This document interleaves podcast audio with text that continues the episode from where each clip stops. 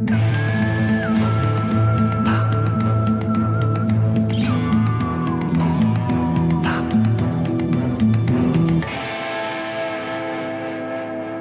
Robert. Hallo David. Guten Tag. So, pass Tony auf. Surroundy. Tony Surroundy ist am Start, genau. Äh, du, ich äh, will schon mal heute ein bisschen spoilern. Wir reden heute in der Folge nämlich über Streaming-Anbieter. Wir haben uns nämlich gedacht, so wir haben jetzt in den letzten Wochen immer wieder Filme genannt und auch heute geht es sehr viel um Themen, die sich um Streaming-Anbieter ne, wie Disney Plus, Netflix, Amazon Prime äh, drehen. Und wir haben gedacht, wir geben mal eine Übersicht, was mögen wir eigentlich am meisten? Was gibt's denn eigentlich alles? Was kostet das so? Und was ist davon so das, was wir empfehlen würden? Und was ist meiner Ansicht nach und deiner Ansicht nach das, was wir nicht empfehlen würden? So, das als kleiner Spoiler für die heutige Folge. Ich dachte aber, da werde ich gleich mal den Trivia-Fakt zur heutigen Folge anlehnen und möchte von dir gerne wissen. Oh nein. Doch. Immer komm. willst du was wissen, das blamiert mich jedes Mal. Ja, weißt du, das fällt mir jedes Mal auf. Wenn du mir eine Frage stellst und ich sage ja oder nein, sagst du immer so, pass auf, ich erkläre dir das. Bei mir ist es immer so, dass du das Gefühl hast, du blamiert zu werden. Das ist hier einfach nur eine Fragerunde, Robert. Du wirst nicht blamiert. Alles gut, David. Was ist denn der erste Streaming-Anbieter? Was würdest du vermuten? Der allererste? Mhm. Also wer hat das erste Streaming angeboten? Du meinst also nicht diese DVD-Versendenummer, also wirklich Streaming? Streaming. DVD, ich weiß, Netflix hat eigentlich als DVD-Verleih angefangen, aber. Ja, na, oder LaFilm. Amazon hatte ja auch LaFilm vorher. Bestimmt irgendjemand, also ich glaube Maxdom oder so, die hatten noch schon was schon ganz früh. Oder Yahoo.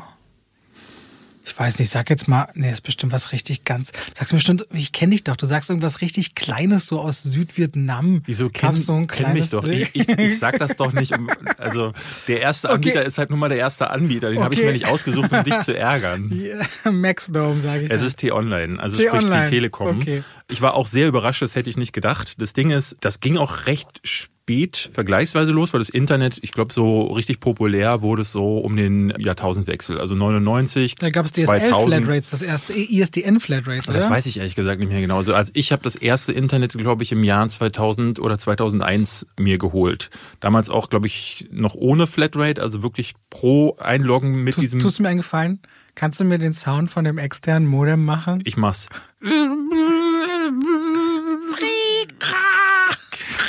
Ungefähr so, ja. Mit diesem Web.de Dial-Server, wo du den besten Tarif dir immer sechs Stundenweise rausgesucht hast, um nicht drauf. Na, hattest du nicht gemacht, ne? Die ist das ja wieder egal mit der Kohle. Du hast bestimmt die teuersten Anbieter Ich habe damals gar kein Geld gehabt. Also ich bin äh, Und heute ist das anders? super armer Schlucker gehabt. Naja, wenn ich mal Rechnungen einreiche, dann habe ich tatsächlich ein bisschen Geld. 2003 fing T-Online an. Die hatten ein Portal, das wusste ich zum Beispiel auch nicht, das hieß T-Online Vision. Und auf dem haben die Filme angeboten. Vision? Mhm. Interessant. Ja. Da hat Marvel sich nämlich die äh, Inspiration geholt und die haben so Filme von Konstantin, von MGM äh, und Universal da an die User noch geschickt. Das ist nämlich noch kein echtes Streaming gewesen, sondern du hast ja den Film quasi ausgeliehen oder gekauft und dann haben die den über Nacht auf deinen PC hochgeladen, beziehungsweise du hast ihn dann halt runtergeladen. Das ist also noch kein echtes Streaming gewesen. Die Weltpremiere war 2004 und zwar ausgerechnet zur Berlinale. Die war ja jetzt gerade auch wieder, beziehungsweise der erste Teil der Berlinale ist ja dieses Jahr ganz krude gewesen. Da haben sie den Konzertfilm Lightning in a Bottle. Ich habe den nie gesehen, ist von Antoine Fuqua.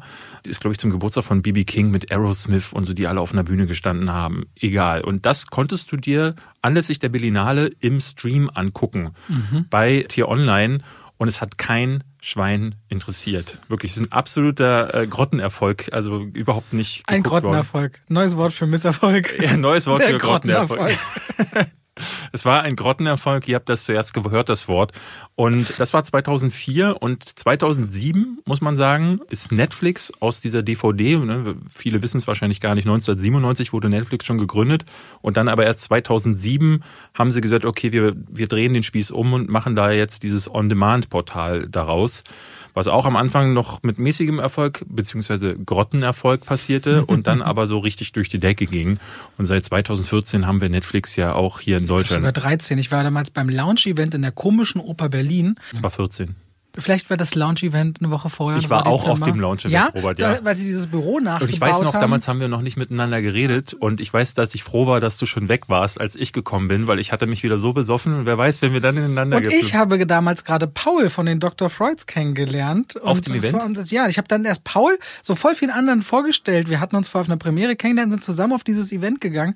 Und da war das Büro auch nachgebaut von Frank Underwood, ne? Ja, Von- und die hatten so Masken, die du dann dir vors Gesicht halten konntest, Und- mit denen du dann in so einer Fotobox warst. und Und, die so. Küche war die Kantine von Orange is the New Black. Nee, ich das, bin mir nee nicht. du verwechselst es. Das ist ein anderer Event gewesen. Es gab noch einen anderen Es gab eins in der. Mainzer Straße in Friedrichshain. Ich meine, davon redest du und ich rede von dem in der komischen Oper. Ja, ich rede auch dem von der komischen. Oper, aber das ist nicht der mit den So, nachgebauten jetzt geht Sachen es ja schon wieder super los mit uns. Ich schwöre dir, das Sollen wir ist jetzt hier nicht. Schluss mit dem Podcast und Nein, nächste Woche? Okay. wir sind noch nicht mal im Podcast. Wir haben noch nicht mal Hallo zu zwei wie Pech und Schwafel gesagt. Jetzt hast du es gesagt. Jetzt habe ich es gesagt. Äh, ja, damit Hallo. Äh, mehr kann ich gar nicht sagen, Beste, wirklich beste Sache bisher, wie wir es überhaupt eröffnet haben. Genau, finde ich auch. Wollen wir ein bisschen Feedback von der letzten Folge? Da gab es nämlich sehr viel und wir haben auch ein paar Fragen bekommen, die wir hier mal beantworten möchten. Es gab einiges. Soll ich mit den Sachen anfangen, die unten nicht Fang am besten gehen? erstmal mit Selbstbeweihräucherung an. Das ist das. Super Folge. Insgesamt wirklich, genau. ja. Die Academy rief an, mussten uns überlegen, welche Folge wir einreichen. Nein. Die Kritiken waren tatsächlich äh, durchschnittlich. Ich habe ähm, auch auf Was für unsere Episode? Für die, ja, ja, ich habe, also du hast sehr viel positives Feedback bekommen. Ich, ich auch tatsächlich, muss ich sagen. So ist es nicht. Aber auch auf Instagram gab es einige, die zum Beispiel geschrieben haben, ja, war okay, war aber kurz davor abzubrechen, weil mir das Thema zu ernst war. Also die Leute wollen mehr und damit die Leute, äh, Mit die Leute ich, meinst sind du drei die zwei- Leute, die, genau, geschrieben Wollte ich auch haben. mal Genau. sagen. Also wir hatten jetzt irgendwie, weiß ich nicht, die letzte Folge, wir haben jetzt, kann man, kann man sagen, wie viele Hörer wir eigentlich jetzt immer so, äh, nee? Klar, also mit bei der ersten Folge haben wir jetzt so äh, 35, fast 40.000. 40.000 Hörer und das ist halt schon, also wir erstmal vielen, vielen Dank an alle Zuhörerinnen und Hörer da draußen, dass wir so viel tolles Feedback bekommen und dass ihr auch durchhört viel. Das äh, ehrt uns sehr, wir freuen uns sehr, dass man mit David was Erfolgreiches machen kann, ist natürlich auch eine schöne neue, neue. Erfahrung.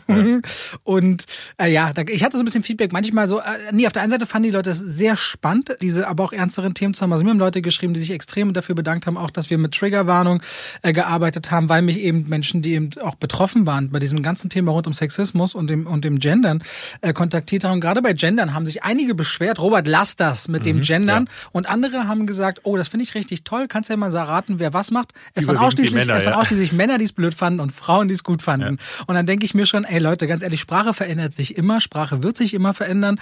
Und ich glaube, wir sind in einer Zeit, letzte Woche kam auch noch eine Studie raus. Kinder glauben zum Beispiel, dass typisch, dass zum Beispiel eine Pilotin weniger verdient als ein Pilot. Und Mädchen im Kindergarten, wenn du sie fragst, möchtest du Pilot werden, sagen nein. Möchtest du Pilotin werden, sagen sie ja. So, und das ist so einfach. Es ist so einfach, schon Menschen so früh was mit auf den Weg zu geben. Ich finde es nicht anstrengend. Ich will auch niemanden stressen mit einer Pseudopolitical Correctness. Nur mir ist es persönlich wichtig. Und was mir persönlich wichtig ist, habe ich schon immer transportiert. Ja. Und daran werde ich jetzt auch grundsätzlich nichts ändern. Aber ich Genau. bin auch noch nicht gut darin. Für den unpolitischen Teil oder äh, den politisch unkorrekten habt ihr ja dann immer noch mich hier David kommt dann zum Grottenerfolg. Ich will noch mal auf zwei Fragen eingehen, die abseits von der wirklich guten Kritik oder den, dem Feedback kamen. Es gab jemanden, der fragte, ob wir das, und das ist eine Frage, die in, gerade in den ersten Folgen immer wieder kam, ob wir den Podcast denn auch auf YouTube hochladen wollen würden. Und zwar auch als Video. Und zu beidem können wir Nein sagen. Also Cinema Strikes Back macht das wohl so, wurde uns Ich glaube, sie laden den Podcast hoch und dann haben sie dann ein Standbild oder so eine Audiospur. Das machen die einige, dass sie das mitstanden. So, ja. Ich weiß, dass JN Area, ich weiß nicht, ob sie noch einen Podcast zum Thema Film machen, aber früher hatten sie das hauptsächlich zum Thema Film gemacht und dann haben sie so auf ihrer Sie Couch haben, glaube ich, einen gesessen. eigenen Podcast-Unter-Channel, habe ich mal gesehen. Aber da geht's auch um alle möglichen Themen. Gerade ist es ja so, dass wir auch durch Corona auf eine Art und Weise aufzeichnen müssen. Da ist es jetzt auch nicht so einfach, dass wir eine Kamera aufstellen, weil wir ja mit einem Sicherheitsabstand arbeiten müssen und da würden wir ja dann Der mir gut tut. der dir gut tut, genau. Und äh, dazu kommt dann irgendwie auch, ich bin der Ansicht, so Podcast ist so, ist halt ein eigenes Medium. Und das hörst du dir an. Klar, es gibt mehrere, die jetzt zum Beispiel YouTube Premium haben, aber ich zum Beispiel hab's nicht, obwohl ich YouTuber bin oder äh, zumindest mit YouTube arbeite.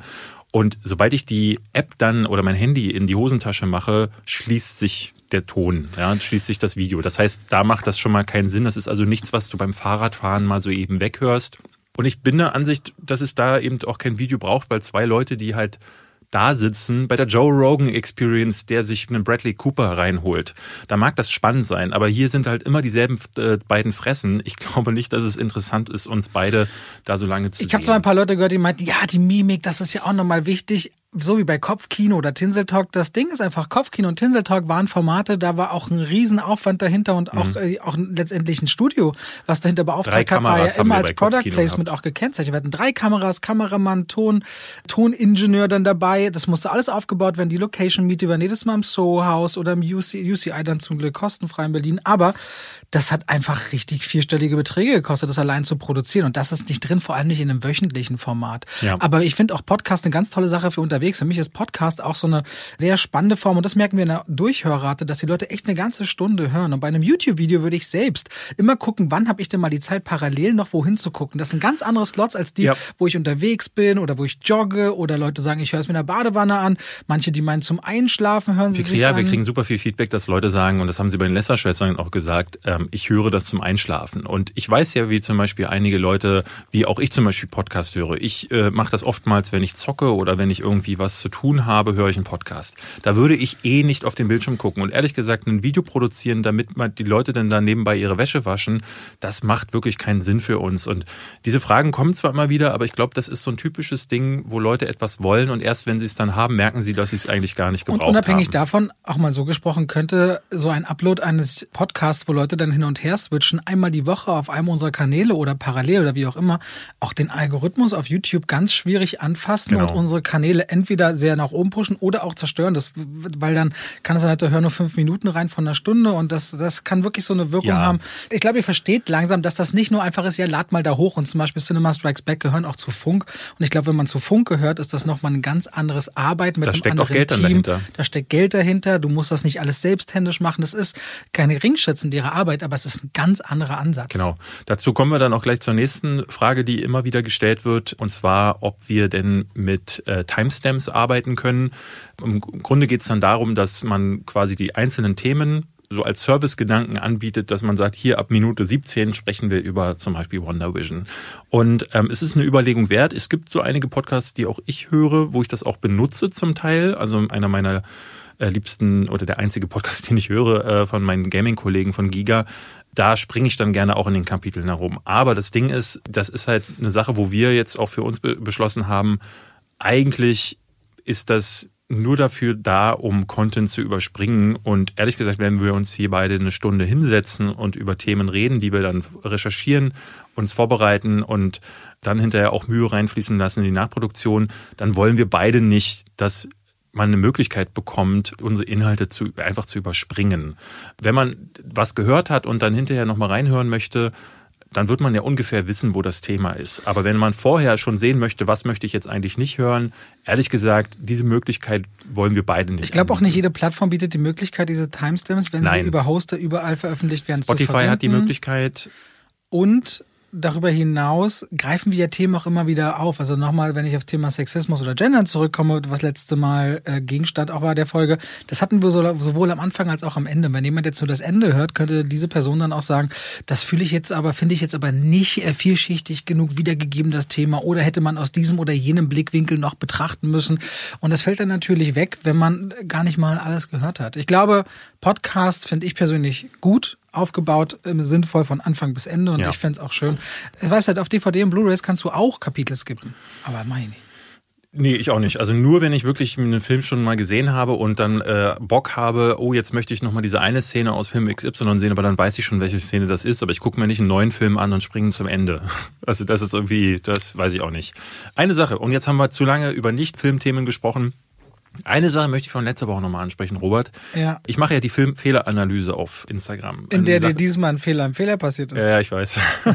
ähm, wir haben letzte Woche über Alice ich habe jetzt hab ich den Namen total tatsächlich vergessen. Alice Guy Blaché, genau. Die von dir als die erste, die Erfinderin des Spielfilms vorgestellt wurde. Und da wollte ich den Namen George Millier sagen, der von Ben Kingsley in Hugo dargestellt wurde. Und du hast mich sehr unschön über unterbrochen und wir können hier nochmal sagen. Ich möchte mich dafür entschuldigen, dass ich dich unterbrochen habe, David. Guckt gerne auf dem Instagram-Account, da mache ich diese Fehleranalysen, da gucken wir immer, was da so drin ist. Also was wir haben wir so falsch gesagt. Könnt ihr auch gerne selber eure Fehler auch einreichen, die ihr bei uns hört.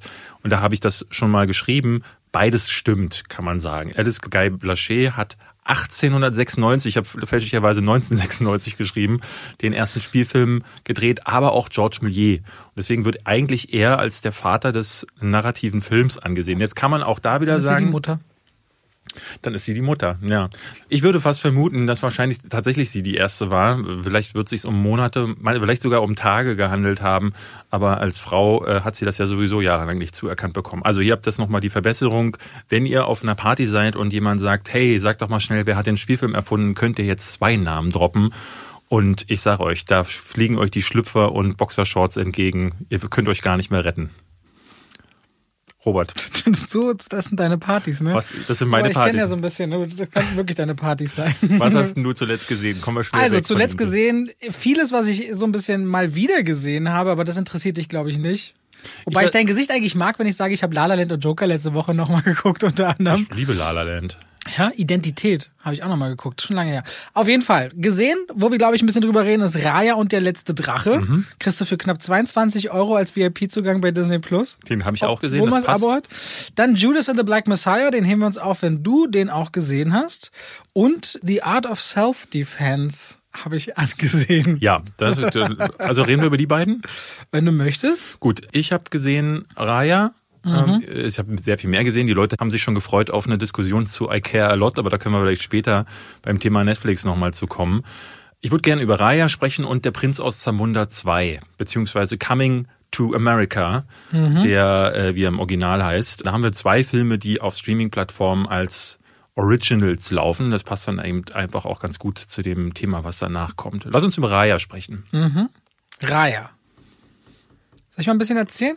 Ich könnte es vorlesen, so wie früher aus Ja, nee, mal bitte nicht. Äh, Also ich finde auch, ich, ich muss auch sagen, so, so diese Story-Zusammenfassungen, die Leute können sich das selbst ja googeln, meiner Ansicht Okay. nach. Also aber trotzdem, Raya ist die, bleibt aber trotzdem mal kurz die Geschichte Ja. von, von einem zerstrittenen Kontinent oder einem Land, was mal ein großes Land war und viele Völker sind da über die Tatsache, dass alle Drachen, weil Menschen und Drachen haben mal Seite an Seite gelebt, haben sich geopfert gegen eine böse Kraft, Mhm. um die Menschen zu retten. Und Raya versucht, oder Rayas Papa, diese Welt wieder zu vereinen, aber es kommt zu Intrigen und die Jetzt liest du doch wieder die Legende. Geschichte vor. Es gibt einen letzten Drachen. So, und was ich an Raya und der letzte Drache richtig, richtig geil fand, ist diese Aufmachung dieser unterschiedlichen Länder, weil die sind inspiriert, dieser Kontinent oder diese, dieses Land ist zerfallen, ist inspiriert von Thailand, Vietnam, Kambodscha, Myanmar, Malaysia, Indonesien, den Philippinen und Laos. Und ich dachte die ganze Zeit, was für ein geiles Rollenspiel wäre eigentlich Raya und der letzte Drache gewesen. Du schließt dich einem Volk an, hast bestimmte Kampfstile, Ausrüstungen, irgendwelche coolen Reittiere, weil sie rennt ja mit ihrem Tuk-Tuk darum. Und das hat einfach voll viel Schönheit, der Film, aber die Geschichte wird super schnell dahin gehetzt erzählt. Soll ich dir sagen, die warum? Antagonistin ist für mich in den wichtigsten Momenten völlig unglaubwürdig und das macht aus einem sehr schön verpackten Film und der ein paar süße Momente hat, aber ein der, einer der schwächsten Disney-Animation-Filme der letzten Jahre ist leider. Soll ich dir sagen, warum? Nein. Hast du es gesehen in Hm. den Credits? Nee, was ist in den Credits? Das ist das Erste, was mir aufgefallen ist in den Credits. Regisseur kommt rein, ein Name. Der Kameramann kommt rein, ein Na oder der Visual Artist kommt rein, ein Name. Und die Drehbuchautoren kommen rein. Und wenn ich Drehbuchautoren sage, meine ich acht Drehbuchautoren. Acht Leute haben an diesem Skript herumgedoktert und das merkst du diesem Film zu jedem Zeitpunkt an, weil ich finde, er wirkt wie so eine Gruppenarbeit, wo jeder mal eine Idee reinwerfen durfte. Sagst du das jetzt jede Podcast-Folge? Nee, nee? Achso. nee ich, äh, da, sonst sage ich ja äh, entweder Kinder oder Affen. Jetzt sage ich Gruppenarbeit, wo jeder so eine Idee reinwerfen durfte, die es irgendwo schon mal in einem anderen Disney-Film oder Animationsfilm gab. Also es gibt natürlich diese große Message. Hier ist es das Thema Vertrauen, das angefasst wird. Und ansonsten wirklich ab Sekunde eins fand ich den Film vorhersehbar bis zum geht nicht mehr. Also ich wusste relativ früh, welcher Bösewicht dann doch kein Bösewicht ist oder dann halt die Seiten wechselt. Und ganz am Anfang das Intro fand ich noch sehr stark, muss ich sagen. Und dann bricht er meiner Ansicht nach total auf, weil das Pacing zum Erliegen kommt. Ich finde, also sie trifft relativ schnell auch die Raya auf diesen ersten Drachen. Das ist nicht mal ein Spoiler, sondern sie wird auch im Trailer ja schon ja. gezeigt. Und dann finden Gespräche statt. Und der Film hofft dann, dass man auf diese Chemie zwischen den Charakteren, dass man da anknüpfen kann. was mir gar nicht gelungen ist, weil ich den Humor nicht nicht gut fand. Also ich habe das, also ich fand den auch nicht so gut synchronisiert, muss der ich sagen. Der hatte so oft auch so eine Metaebene, der der Film, der quasi aus diesem traditionellen Gedanken heraus immer wieder dich rausgekommen hat. Ich glaube, kennst du noch Chrissy Cosmetic? Hello Chrissy? Ja, ja, genau. Die hat. Die spricht Raya, ne? Die Raya, genau. Ich glaube. Ja, ja, ich glaube, Raya war es. Ich hatte auch geguckt, weil ich dachte so, ich will wissen, wer das synchronisiert hat, weil ich fand es echt mittelmäßig synchronisiert. Und irgendwie hat das auf vielen Ebenen nicht funktioniert. Die Witze werden wahrscheinlich auch im Original nicht so richtig funktioniert haben. Wie gesagt, ich habe meine Freundin, wir haben das mit ihrer Tochter geguckt, deswegen mussten wir auf Deutsch schauen und dadurch war es dann irgendwie nochmal ein bisschen schwieriger. Und ich dachte die ganze Zeit so, das ist so schade, weil es immer wieder Situationen gab. Also ich finde zum Beispiel Tuk Tuk fand ich ganz niedlich. Aber so als Sidekick gab es schon stärkere Sidekicks. Ja, vor allem bekommt Raya auch so vier, fünf Sidekicks ja. in diesem Film beiseite gestellt. Und keiner davon bekommt aber so eine richtige Tiefe. Ich finde generell, die Bösewichte sind profillos. Es gibt ja dieses richtig große Böse, nämlich diese Macht, die quasi die... Die Drun. Ja, die die Drachen und die Menschen versteinert. Und dann gibt es nochmal darunter so Bösewichte, aber die sind auch nicht so wirklich böse. Also das Problem ist irgendwie, dass die Bösewichte profillos sind. Der Film kippt vor allem an einem ganz wichtigen Moment, dass selbst die wichtigste Bösewichtfigur trotzdem eine riesengroße Demut vor Drachen hat, aber in einem Moment trotzdem bereit ist, so aggressiv zu agieren, dass es überhaupt nicht funktioniert, zu ja. dem, wie die, wie die Figur gedacht ist. Da muss ich jeder Drehbuchautor und auch Regisseur fragen, das stimmt doch jetzt nicht. Das passt doch jetzt nicht. Das ja. funktioniert nicht. Und das hat mich richtig geärgert bei Raya leider und bis er zu dem Ende kommt, dass dann doch irgendwie schon wieder, ich finde, diese letzte Szene, und die möchte ich nicht spoilern, die ist schon die macht schon was. Ne, da ist mir auf jeden Fall ein bisschen Gänsehaut den Rücken hochgekrabbelt und ich habe gesehen, mit den beiden Damen, mit denen ich den geguckt habe, hat es super funktioniert. Ne? Also als Kind hältst du dich natürlich fest an den bunten, schönen Bildern und muss sagen, optisch ist das ein echtes Fest.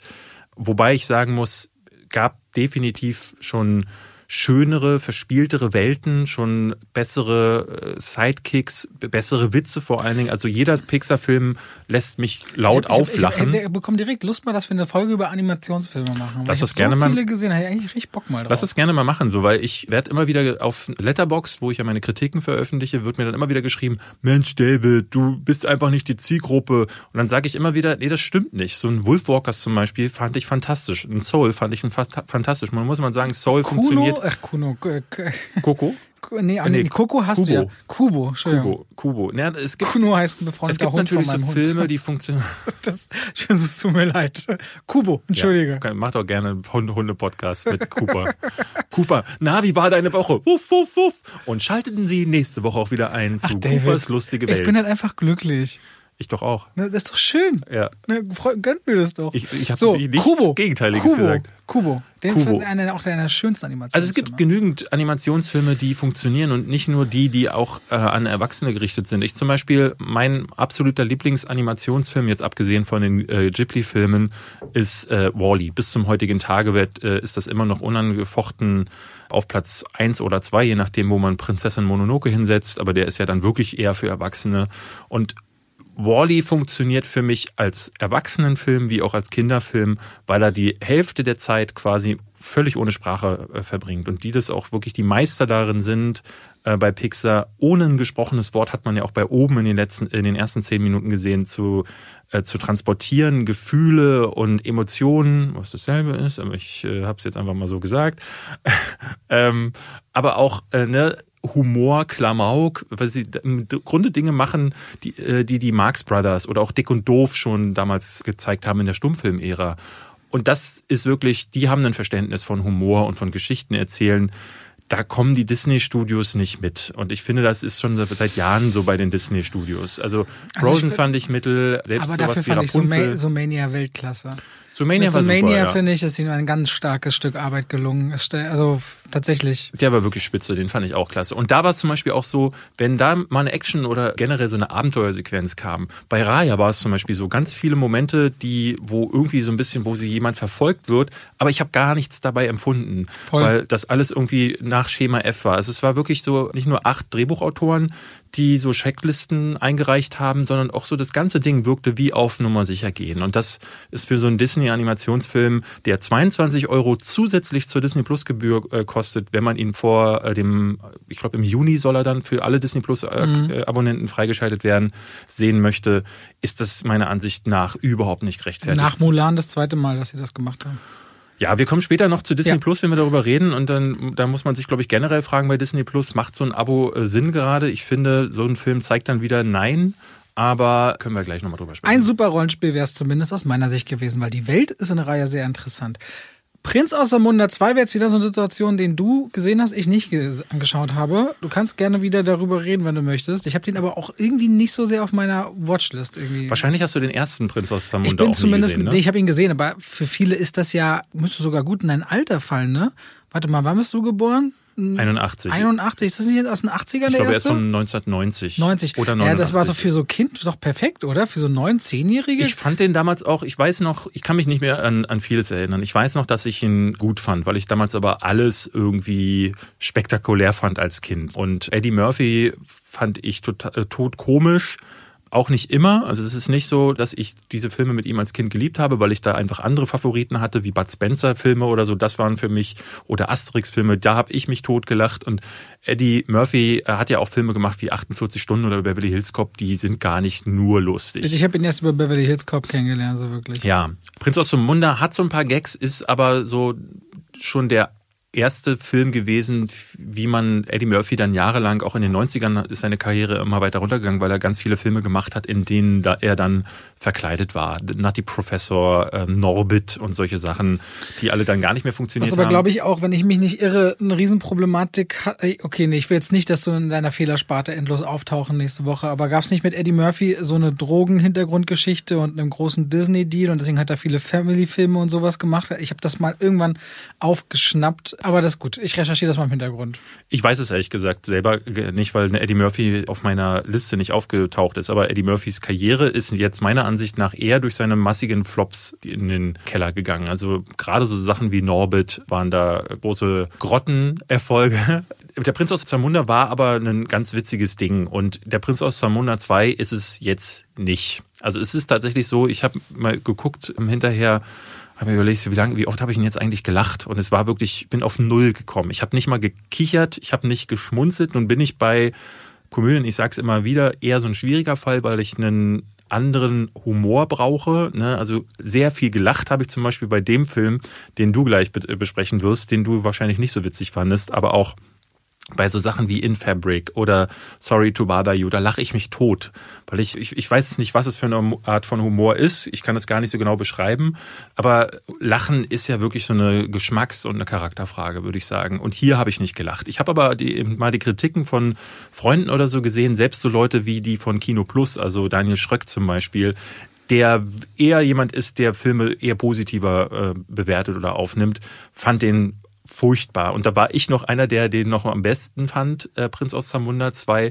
weil ich finde, obwohl ich nicht gelacht habe, ist so ab der Hälfte, hier geht's ja darum, dass Eddie Murphy ist der, ne, der Prinz aus Zamunda, der dann feststellt, er hat noch einen Sohn in Amerika. Das wusste er gar nicht, ist ihm jetzt erst gerade aufgefallen. Er braucht nämlich einen Erben ja, und er hat leider nur Töchter zur Welt gebracht. Leider in Anführungszeichen, aber in Zamunda besagt die Regel, dass der Sohn der Thronerbe sein kann.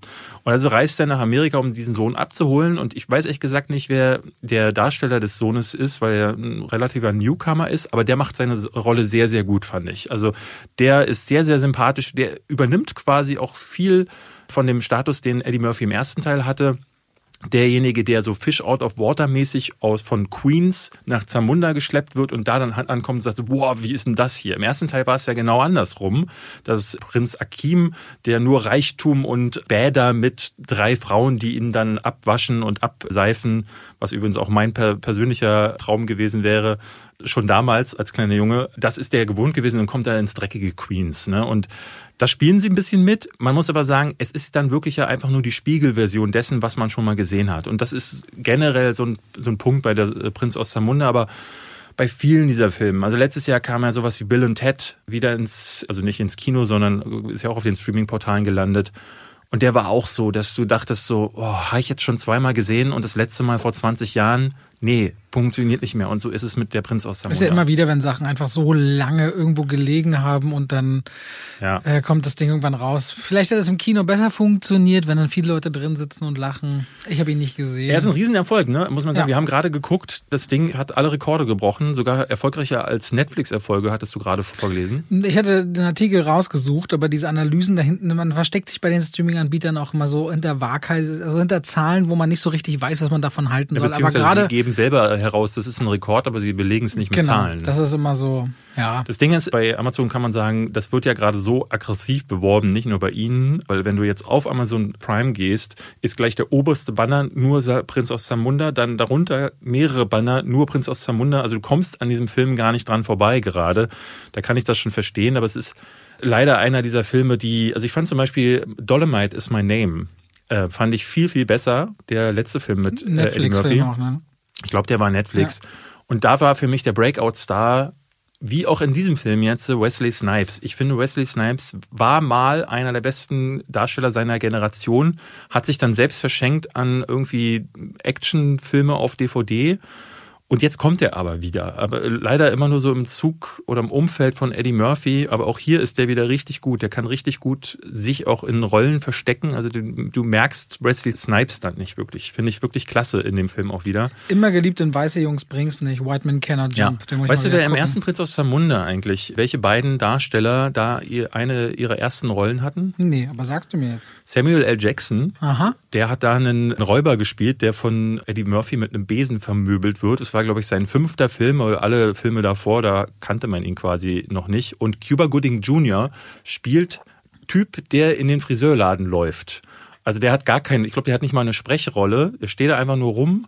Und es war, glaube ich, eine seiner allerersten, eine Ist von den später ersten beiden Filmen. Oscar-Preisträger geworden. Ja, und heute eine DVD-Lachnummer. Leider. Und Oscar für?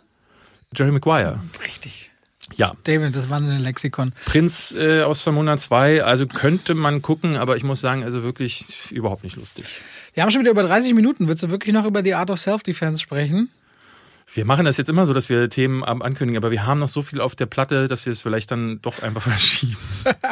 Ja, wir haben das. Wandervision könnte man auch verschieben. Wir könnten auch über Wandervision Nein, reden. nein, nee, lass uns das mal durch. Also Okay. ich meine, wir haben ja, das Gute bei Podcasts ist ja, ob wir jetzt eine Stunde lang sind oder anderthalb, die Leute können es sich ja dann auch stückeln und hören dann später weiter. Okay. Wandervision. Ja? Oder doch Art of Self-Defense? Also willst du alles? Wir können auch alles machen, David. Wie du Lass möchtest. uns mal kurz über Art of Self-Defense Okay, die. Art of Self-Defense. David hatte sich ja die ganze Zeit drauf gefreut und ich hatte äh, es witzigerweise jetzt Amazon Original auf dem Plan, weil es jetzt bei Amazon Prime anschaubar ist, aber anscheinend gab es das Ding schon vorher und Jesse Eisenberg sehe ich halt richtig gerne. Jesse Eisenberg, Hauptdarsteller, spielt einen Typen, der wird angegriffen nachts. Alleine, bisschen so als Loser verschrien. Und da ist der Film auch sehr witzig, wenn er nach Hause kommt und sein Anrufbeantworter ihm sagt, sie haben nur eine Nachricht. Und wenn die abgespielt ist, sagt er dann, sie hat niemand weiteres anrufen wollen oder so. Und da habe ich auch dich schon wieder erkannt, dachte so, okay, das ist dieser, Das ist mein Humor. das ist der Humor, wo du lachst, wenn dich der Anrufbeantworter schon disst, während du allein in der Wohnung sitzt. Aber dann war auch wieder der Punkt, wo ich so dachte, okay, der Typ wird angegriffen, während er Hundetrockenfutter holt und ihm fällt auf, obwohl er total der Büropedant ist und alles genau ordentlich macht und kopiert und sonst was, fällt ihm nicht auf, dass sein 10 Kilo Futtersack, der wirklich irgendwann offensichtlich über Wochen immer leerer wird, genau heute alle ist. Also passt du für mich null zu dieser Figur. Und dann Ja, aber das ist doch alles, das ist egal. alles völlig ja, ja, absurd. ja, ja, trotzdem. Überfall, er so, komm, ich gehe in Dojo, will Karate lernen, kriegt einen völlig freakigen Lehrer vorgesetzt, der sich Sensei nennt und sich immer über den Mädchennamen von Jesse Eisenberg, der Casey heißt in der Rolle, äh, lustig macht, bis sich irgendwann mal sein eigener Name herausstellen wird.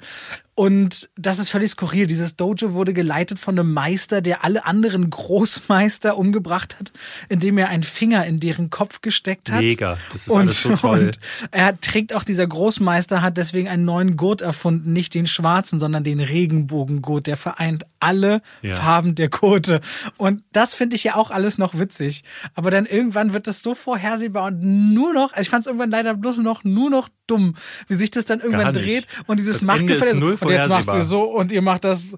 Ey, das ist so, ich weiß, ich finde die auch nicht schlecht, aber mir hat dann irgendwann, also ich guck, mag ja auch Trashfilme, ich gucke ja Sachen wie Hentai Kamen und so. Ja. Ich weiß nicht, ob dann dieser rote. Aber Trash ist ja nur noch Müll, Robert. Das Ding ist. Nee, nee, das Trash ist nicht immer nur Müll. Trash ist auch das bewusste Anwenden von eigentlich filmischen Regeln und sie negieren. Also sich genau über das, was eigentlich sonst da ist, sich lustig machen, find, finde ich zumindest. Naja, nee, also richtiger Trash ist ja eigentlich, war ja Filme, also sowas wie zum Beispiel The Room ist Trash oder sowas wie Samurai Samurai Cop ist Trash. Und das sind beides Filme gewesen, die mit Internet-Legendenstatus bekommen haben, weil es Filme waren, die eigentlich ernst gemeint waren, aber wo sich herausgestellt hat hinterher, oh, äh, da haben wir aber ganz schön ins Klo gegriffen. Es gibt zum Beispiel, ist ganz witzig, äh, Samurai Cop 2. Ich weiß nicht, gar nicht, ob du Samurai Cop kennst, aber ich, so, so wie du mich gerade anguckst. Wie viele Teile gibt's denn davon? Zwei Filme. Okay. Ähm, und der erste ist ein Internet-Hit geworden, gerade durch so Seiten wie Red Letter Media.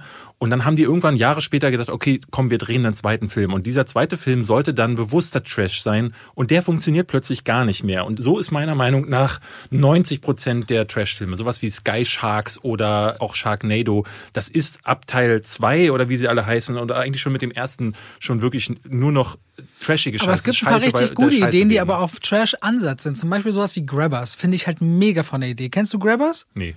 Willst du mal die Story hören? Nee. Doch. Nee, wir sind jetzt schon so tief im Wäre. 30 Sekunden. Okay. Das ist richtig geil. Pass auf. Eine Insel wird von Außerirdischen angegriffen. Und es gehen richtig viele drauf. Aber die haben eigentlich angegriffen in der Nähe von dem Fischer, der für diese Insel zuständig ist. Und die wundern sich, warum haben sie denn den nicht getötet? Der ist halt ständig besoffen. Und alle stellen fest, die Aliens haben eine Alkoholallergie. Deswegen beschließt der Rest des Dorfes, sich volllaufen zu lassen und volltrunken gegen die Außerirdischen zu kämpfen. Naja. Das finde ich von, das finde ich eine super Story. Nee, aber da finde ich Doch. so, so Drehbücher wie Art of Self-Defense. Ähm, ja, ich kann ja nur Nee von mir aus sagen. ja. Und die Art of Self-Defense ist ja auch clever. Das Ding ist, das ist ein richtig guter, subversiver Humor. Das ist zum Teil schöne Meter und es ist immer, also dabei ist es ja trotzdem auch immer ein guter Film. Und das mag ich an so Sachen wie In Fabric oder Sorry to Bother You oder auch Under the Silver Lake oder zum Beispiel den Beach Bum, den wir zusammen geguckt haben. Den fand ich haben. auch super. Art of Self-Defense ist, ne, absurd, klar. Äh, ne, und gerade, also wenn du mir vorher gesagt hättest, wie das, wie der Film endet, hätte ich dir das nicht geglaubt, so weil du kannst das einfach nicht vorhersehen, wie Art of Self-Defense oder auch Under Silver Lake, wie die dann zum Teil verlaufen. Die einzelnen Story-Beats kann man nicht vorhersehen. Klar, irgendwann ab der Hälfte mag man vielleicht sagen, der wird sich bestimmt gegen den Dojo-Lehrer auflehnen, aber wie er das am Ende tut, weißt du einfach nicht. Das hast du meiner Ansicht nach kannst du nicht sagen, was er dann als letzten Move gegen den Karate-Lehrer macht. Wusstest du nicht. Definitiv nicht. Nee, das, das, so. Das, Weil du gerade sagtest, es ist vorhersehbar gewesen. Aber ich finde, dass der gesamte Plot wohin und das quasi in diesem, dass er dorthin geht, was im Grunde seine Peiniger sind, das wird so früh klar durch die, durch die Aufsetzung der Gruppierung, durch die, das, ja, aber das, das ist ja ganze, der ganze Teil, das ist, gehört ja alles dazu. Also ja, aber ich ja finde das alles so vorhersehbar, bis auf die eigentliche Tatsache, wie die sich am Ende gegenüberstehen. Das finde ich aber nicht mehr, das finde ich persönlich nicht wichtig. Dann lass uns mal jetzt über Wonder Vision sprechen, weil das finde ich mir so krass krass, dass so solche Sachen dann hoch bewertet werden, wo ich dann denke, das ist wirklich einmal eins. Das ist wirklich Malen nach Zahlen, wo ich schon ab Folge zwei merke, okay, hier wird einfach, hier werden Punkte einfach nur mit dem Stift verbunden und ich weiß immer, was ich bekomme. Aber das Marvel. ist auch nicht mein Hauptkriterium bei einem Film oder bei einer Serie, nicht immer zu wissen, was wird als nächstes passieren, sondern wenn mich das Wie nicht überzeugt, ich weiß auch bei Soldat James Ryan ungefähr, wie wird die Nummer ausgehen, schon relativ früh. Es geht ja doch oft um das Wie. Ja. Und bei Wonder Vision zum Beispiel mochte ich in weiten Teilen das Wie, aber das Finale hat mir vieles wieder dann kaputt gemacht und vieles hat mich dann doch enttäuscht. Dann lass uns doch jetzt einfach darüber sprechen als nächstes. Wir kommen jetzt zu einem unserer Hauptthemen, nämlich Wonder Vision. Wir hatten euch ja angekündigt, also vielleicht kann man noch abschließend sagen, Robert hat wirklich überhaupt keine Ahnung. In dem Fall Art of Self-Defense müsst ihr gucken. Also andersrum, ich sitze mit David zum Beispiel in Johnny English 3 im Kino und er lacht sich die ganze Zeit tot und behandelt und bezeichnet seinen eigenen Humor als gut Der und subversiv, wollte ich es nur mal ganz kurz eine sagen. Szene, wo Johnny English in Johnny English 3 als Kellner arbeitet und dann, also es ist wirklich die beste Szene in jedem Film. Ich habe ihn neulich nochmal geguckt. So, das ist die beste dieser Szene in jedem Film. Ja. Und genau darauf können wir dann auch die äh, Glaubwürdigkeit von Davids Aussagen bezüglich Art of Self-Defense zurückführen. Wonder Vision. Äh, Wir haben jetzt die letzten Folgen geguckt und vielleicht nur mal als Recap. Ich fand die erste Hälfte der Staffel sehr schwach, weil ich gerade diese Sitcom-Anleihen nicht so gut fand und dann, als es sich dann so langsam aufbricht und klar wird, was steckt hinter dem Ganzen, merkte ich, okay, das wird jetzt hier wieder Marvel einmal eins Geschwurbel. Du fandest die erste Hälfte zumindest intriguing. Also du fandest es auf jeden Fall spannend und dachtest, was kommt jetzt als Also nächstes, Folge ne? 1 und 2 war so, nee, Folge 1 und 2 hat mich irritiert. Mhm. Drei bis sieben, vielleicht einschließlich acht, mochte ich tatsächlich. Folge 9 war dann für mich leider sehr enttäuschend. Wir hatten gerade von Recap gesprochen, gut, dass du jetzt gleich vorgegriffen hast, aber wenn du schon drin bist, Du hast mich doch gerade gefragt, wie ich diese Sachen da empfunden habe. Die wäre die erste Hälfte der Staffel, weil wir ja schon mal drüber gesprochen hatten. Ich wollte von dir wissen, was hattest so, du zuletzt wir, gesagt? Ich, stimmt, wir haben irgendwann nach Folge 5 mal drüber gesprochen. ja, Weiß ich nicht mehr, David. weiß ich gut. Das habe ich aber dir gerade Ich höre ja den Podcast nicht immer so wie du nochmal. Ich höre ihn auch deswegen nochmal, weil ich ja den Instagram-Account mache und da hören muss, während du da während wieder mit den Hunden deines Nachbarn spielst. Wie Ähm, gesagt, glückliches Leben, gönn's mir doch. Ja, gönn ich dir. So, also, du hast es gerade vorweggenommen. Also, du fandest die Folgen, die danach, ich glaube, bei Folge 5 hatten wir aufgehört, darüber zu sprechen. Ja. Sechs, sieben, acht waren dann so Sachen, ich glaube, es kam die Halloween-Folge. Wir sind hier übrigens, das äh, sagen wir am besten nochmal dazu, wir befinden uns jetzt hier im Spoiler-Territorium. Weil es ist nicht möglich, darüber zu sprechen, über die Serie, ohne dass wir nicht einzelne Parts, wenn ihr also noch nicht die letzten Folgen geguckt habt, gut für euch, lasst es lieber sein. Oder eben äh, überspringt diesen Part am besten. Ihr wisst jetzt natürlich, weil wir keine Timestamps anbieten, nicht wohin. Aber das ist nicht unser Problem. Ach so. So. Wir haben ein schlaues Publikum. Das Ja. wird ganz bestimmt schaffen, ein bisschen vorzugehen. Okay. Und beim Wort Wander weiter zu skippen noch. Leg los, Robert. Wie, also, Also einer deiner großen Kritikpunkte war ja, dass Wanda überhaupt nicht im Marvel Cinematic Universe eigentlich verankert ist. All dieser Schmerz und alles, was da erzählt wird. was ich das- jetzt revidieren möchte, weil jetzt Ah, nach dieser ah. Serie ist sie's. So. Und da muss man sagen, wow, also wenn du die Serie beginnst mit ich bin so traurig und das quasi die Motivation, wie die Figur ist und dann aber erst nach der Serie klar wird. Aber die warum, beginnt so gar nicht. Die beginnt doch eigentlich, dass sie aufgesetzt glücklich ist, aber dass sie wirklich traurig ist, das äh, Ja, aber der, die Serie, also quasi die ganze Motivation für was in WandaVision passiert, basiert ja auf dieser, ja, dieser da geht's um Trauer, Verdrängung und Trauma. Ja, und dieses Ja. Trauma und diese Trauer ist nie klar geworden. Und so, es gibt ja so einige Sachen. Also ich glaube, in Folge 6 oder schon in der 5 wird ja diese Monica Rambeau zu einer neuen Superheldin. Und ich finde, das ist schon wieder der nächste, also Marvel zeigt auch hier wieder mit einer Beiläufigkeit, die selbst in den Comics so nicht passiert. Diese Frau geht so durch diesen Hex, also durch diese Wand, es geht so zweimal durch, dann sagt irgendjemand von den Nebencharakteren, ich glaube, du kriegst Superkräfte. Dann steht sie irgendwann in dieser Stadt, sagt, oh, ich habe Superkräfte. Und boom, das war's. Das ist, das ist das, wie sich diese Figur mit dem Thema, ich habe jetzt Superkräfte auseinandersetzt. Die sagt nicht mal, oh, krass, sondern sie hat die einfach. Sie weiß die dann auch so quasi einzusetzen und ansonsten kommt sie nicht mehr drin vor. Und man muss ja sagen, sie wird eine der Hauptfiguren in Captain Marvel 2 werden. Und auch da sitze ich dann wieder da und denke, Moment, ich, ich weiß nichts davon. Ich habe jetzt zwar irgendwie gesehen, wie ihre Origin passiert ist. Ich weiß von dieser Frau nichts. Ich weiß, also ich habe nicht mal mitbekommen, was sie davon hält, von diesen Kräften. Ich weiß überhaupt nicht, was diese Kräfte können. Und das ist so, so funktioniert Marvel insgesamt und WandaVision ist so kondensiert für mich das nochmal als Serie gewesen. Würde ich nicht ganz unterstreichen. Ich finde, es gibt manchmal erzählen sie Origin Stories besser und manchmal schlechter. Also zum Beispiel der Hulk hat gefühlt gar keine bekommen. Ich finde sie bei Ant-Man mag, mag ich es überhaupt nicht, aber überhaupt nicht gut angefasst. Iron bei, Man dafür Bei Doctor. Strange finde ich sie sehr gut Ich auch, erzählt. ähm, also ich finde, sie, sie schwanken da sehr in der Qualität, was das Einführen ihrer Figuren angeht. Aber das ist auch das Problem, mit dem das Marvel Cinematic Universe zunehmend im Vergleich zu DC zu kämpfen haben wird. Sie haben dieses Korsett, was sie immer enger schnüren mit immer mehr Figuren, die alle irgendwie auftauchen und alles muss irgendwie zeitlich abfolgen, Produktion, Release zusammenpassen. Und das und auch ineinander greifen. Ne? Also man weiß jetzt schon, dass Wanda eine der Hauptfiguren im nächsten Strange-Film sein wird. Dadurch konnte hier das Ende wieder nur sehr offen sein, damit man das woanders aufgreifen kann. Dass, das, die, dass die Scarlet Witch der stärkste Charakter im Marvel Cinematic Universe ist, finde ich immer noch nicht klar nach der Serie. nee. Ich finde aber vor allem das große Thema Trauma, Verdrängung, alles, was diese Figur eigentlich verlieren kann und damit zurechtkommen muss und akzeptieren muss im Folge von WandaVision, das, das wäre ja das, womit man das Publikum gleich am stärksten kriegt, in einem Finale mündet, was im Grunde doch wieder alle Hintertüren offen lässt, für Marvel doch nochmal Happy Ends zu kreieren, irgendwann. Familie zu gründen, auf Vision zu treffen, alles, was so dazugehört. Und das, finde ich, traut man sich nicht. Und das hat mich schon bei Infinity War damals so genervt, als die Russo Brothers meinten, no, no resurrections this time. Und dann kamen sie ja doch alle wieder. So, oder zu einem Großteil. Und ich finde, man traut sich einfach nicht, die, die Sachen richtig sterben zu lassen. Ja, auch hier ist es dann so, dass am Ende ein Vision dann zwar zum dritten Mal irgendwie stirbt und dann doch wieder nicht, weil am Ende dann doch noch ein Hintertürchen offen gelassen wird. Und Ich finde das nicht mal das größte Problem, sondern es ist alles so, also diese Serie in, an sich ist auch was die Tonalität angeht und die einzelnen Stile so, also ich habe noch nie eine Sache erlebt, die so all over the place ist. Also dieser Anfang, den viele ganz fantastisch fanden mit den verschiedenen Sitcoms, wird am Ende komplett äh, in der letzten Folge ist davon überhaupt nichts mehr zu spüren. Dick Van Dyke war auch Consultant bei der Serie, ne?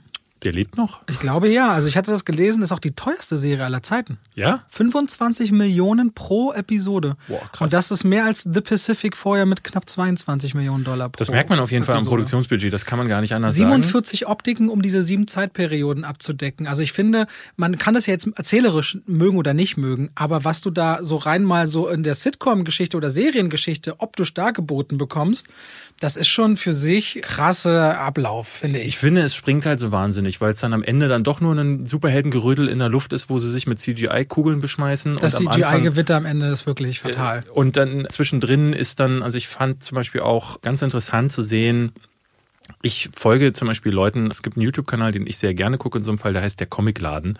Da gibt's dann so Analysen, auch bei Filmstarts mag ich das zum Beispiel, dass sie dann nach so einer Folge immer gleich so die ganzen Easter Eggs aus den Folgen. Es war schön, da ein bisschen zuzugucken, weil ganz viele äh, Reminiszenzen an die Comics zum Beispiel drin waren. Da wurde viel spekuliert. Wer ist der Oberbösewicht? Steckt Mephisto dahinter? Einer der stärksten Bösewichte aus dem äh, Marvel-Universum.